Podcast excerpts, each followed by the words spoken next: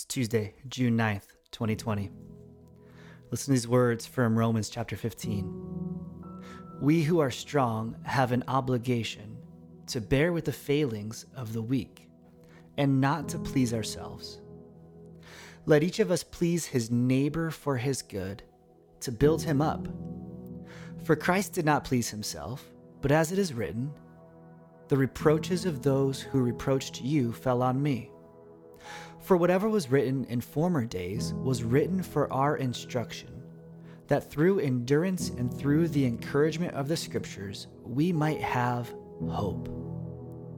May the God of endurance and encouragement grant you to live in such harmony with one another, in accord with Christ Jesus, that together you may, with one voice, glorify the God and Father of our Lord Jesus Christ. Therefore, welcome one another as Christ has welcomed you for the glory of God.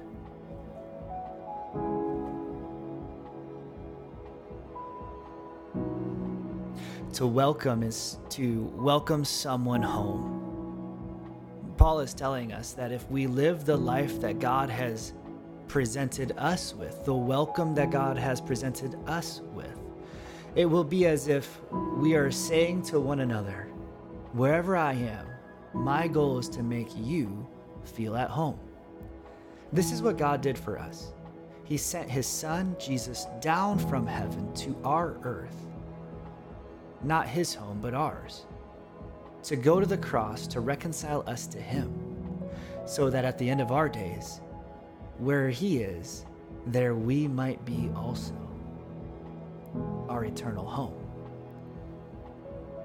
Which means, as God has welcomed us in Christ, we also ought to have an attitude that makes others feel at home with us. Christian, today, May you not be found uh, making others feel like aliens, but make them feel welcome to the glory of God, our Father.